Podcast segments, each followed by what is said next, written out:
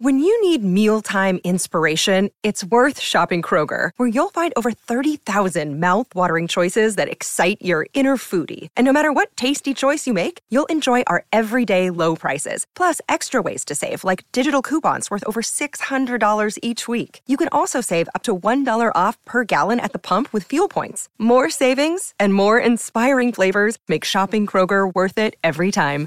Kroger, fresh for everyone. Fuel restrictions apply.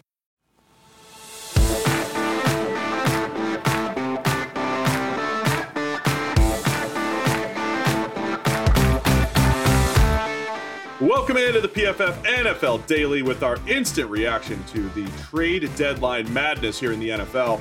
Sam, I love it. The NFL teams have been way more aggressive at the trade trade deadline, particularly this year with big name players. We've got player for player swaps, we've got draft picks, the whole thing. So let's get into it. First off, let's preface this. This is your instant reaction. We're gonna have a full breakdown on the PFF NFL podcast tomorrow because there were so many trades, but what caught your eye initially? What is your instant reaction to the trade deadline?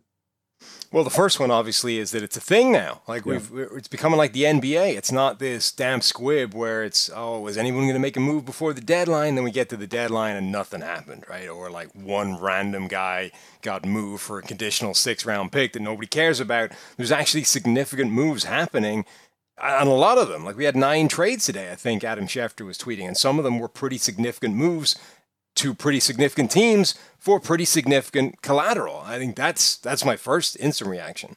Yeah, I mean, I'm, I'm with you there. It, it, it's really good to see all that stuff. I think some of the bigger ones, uh, TJ Hockenson goes from the Lions to the Vikings at tight end. In the division. Yeah, within the division. And it's the second time both teams have made a huge trade, right? They did it on draft night. Uh, Lions traded up to get Jameson Williams, gave up multiple picks to do that. But the the Hockenson trade's an interesting one. Irv Smith just got injured, the other tight end for the Minnesota okay. Vikings. I thought Hockenson uh, for tight end needy teams could be out there as the Lions say, hey, we might need to not pay him and think about the future. But this is the first really aggressive move, I think, by Kwesi and the Minnesota Vikings. I think you're seeing a few things as well. In addition to just trades are happening, you're seeing one teams don't necessarily want to pick up these second contracts and will, are perfectly willing to like ship off players before they have to do that. Number two, other teams don't give as much of a crap about draft picks as they may be used to. Right, this idea of the Rams sort of teaching everybody about the the new value of what draft picks are versus what you can get for them. I think is significant. That's why you're seeing some of these deals because all of a sudden a lot of teams are in the market for different reasons. Um, but uh, yeah, like I think there's always two questions with these trades.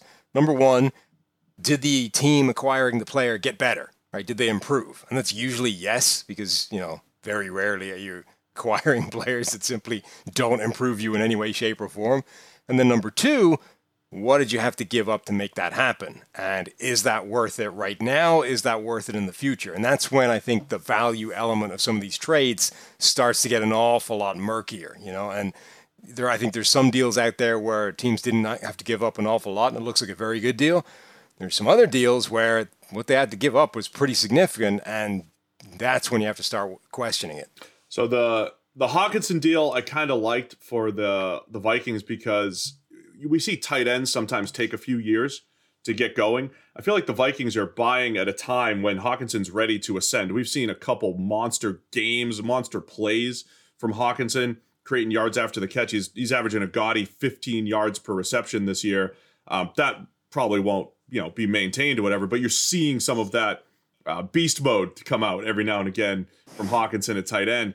The other, I mean, look, there's a bunch of big ones, but Bradley Chubb going from the Denver Broncos to the Miami yeah. Dolphins the Dolphins have just been attacking uh, edge rusher quite a bit over the last couple years. You have Jaelan Phillips there. They re signed Emmanuel Ogbah in the offseason. Melvin Ingram came in. Now going again with Bradley Chubb. Another interesting one is the Broncos, who were expected to be contenders, are now giving up Bradley Chubb.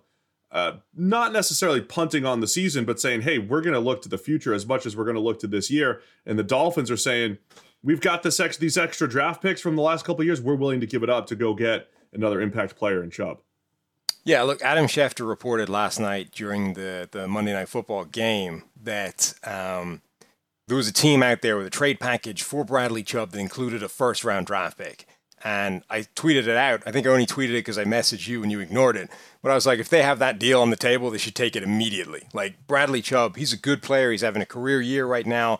But if somebody's willing to give up a first round pick for a guy you're probably not re signing anyway, immediately bite their hand off for that. So for Denver, I think it's a great deal. It makes perfect sense. They get to cash in on somebody that they would have had to pay and probably wouldn't, given that they'd already paid Randy Gregory.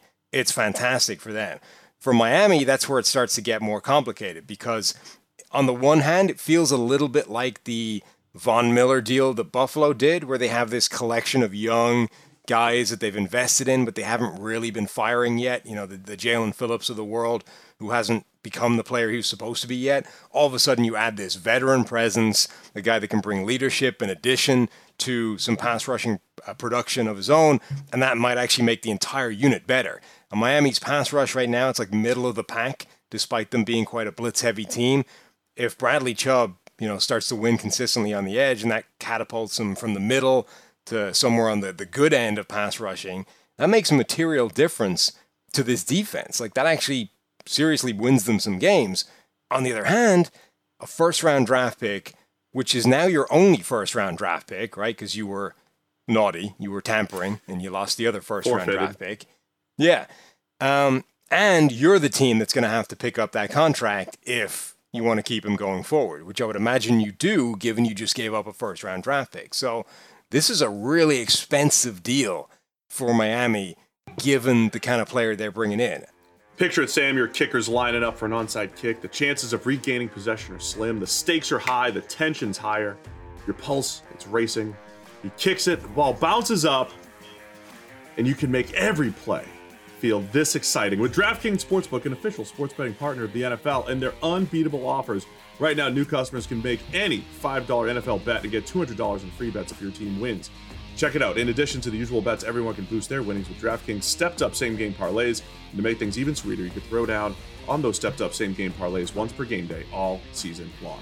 So download the DraftKings Sportsbook app now and use promo code PFF to get $200 in free bets if your team wins just Place a $5 bet on any football game only at DraftKings Sportsbook using the code PFF. Yeah, it's an aggressive move for Miami. Uh, Chubb, you're buying high on Bradley Chubb, right? It is a career yeah. year. It, and you're buying at a point where, yes, you do have to pay him going forward. Uh, another interesting one was Chase Claypool going from the Pittsburgh Steelers to the Chicago Bears. We spent all offseason saying the Bears haven't gone gotten anything for Justin Fields. They invest in a receiver. I think this is a great deal for the Steelers because yeah. Claypool was a second round pick. You got a few years out of him. You know me, you flip him again for a second round pick. That ends up becoming great value, I think, for Pittsburgh. Yeah, absolutely. I think that that's a steal for Pittsburgh. They he dropped down the depth chart anyway. He wasn't necessarily the player that they thought he would be, um, but flashed enough that a team like Chicago can roll the dice on that and say, you know, this is a big, physical, fast receiver that has great ball skills at times and the interesting thing about the Bears is that they can kind of plug him in to be, at the very minimum, the number two option in that offense, maybe the number one option, and give him the kind of opportunity that he's not going to get anywhere else, right? Like, what do you do with all this talent and all this physical ability as the number one guy? Like, what if you get eight targets a game? What are you going to do? No one else will have that opportunity and we'll never know. Chicago can give him that shot, and maybe he's the same guy. Maybe he's the same inconsistent force he is when he's the number three or four option but he might be a different guy if he's given that kind of high volume role. So I kind of get it for the Bears to roll that that dice and see if Claypool can emerge as a, a much more kind of talented, higher uh, reward type of guy. So it's I, I, agree. I think the Steelers won the trade, but I think I get it from the Bears' perspective as well. Yeah, I mean, I get adding a weapon, you know, for Justin Fields to see how he fits in. I'm also interested in the Bears as a run heavy attack having a speedster like Darnell Mooney, a really good athlete like Chase, Chase Claypool, we know what Fields brings to the table. If you just have athletes all over the field, they start to become really difficult to defend. Um, I, the other one, I think that it's not flying under the radar. It's it's a fascinating one. Calvin Ridley, suspended yeah. wide receiver going to the Jacksonville Jaguars. I'm like three straight NFL podcasts saying, "Hey, get Trevor Lawrence a number one wide receiver."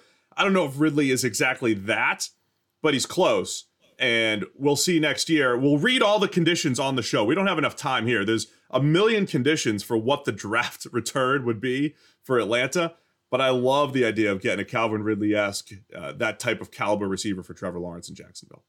Yeah, and I think it's a guy that is sort of fly, flying under the radar because he's sitting at home suspended, right, for gambling on on the NFL. Like they're buying low for a guy that has huge potential, and they're not giving up, you know, a really premium pick to make it happen, um, unless crazy conditions are met, in which case it's probably worth it anyway. So I think for Jacksonville, that's a fantastic move. The only question is whether it's too late. like how far into this Trevor Lawrence underwhelming start to his career is Calvin Ridley going to ride to the rescue on the white horse? Like it might already be a problem at that point. Another one I kind of like is the Steelers getting William Jackson III from the Washington Commanders for pennies on the dollar.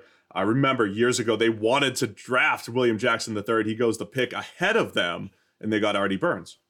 And William Jackson's best performance came against Pittsburgh those yes. two games where he shut down Antonio Brown. And it's unlike any other team where like that wouldn't be relevant anymore because those guys are no longer in the building.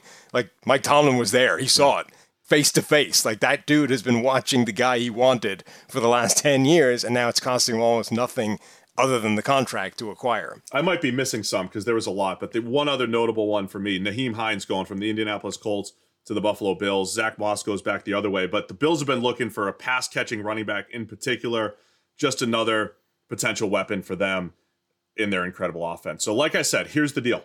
Full breakdown is tomorrow on the PFF NFL podcast. All these trades, what it means for both teams. But for now, just our instant reaction to another crazy NFL trade deadline. It's the PFF NFL Day.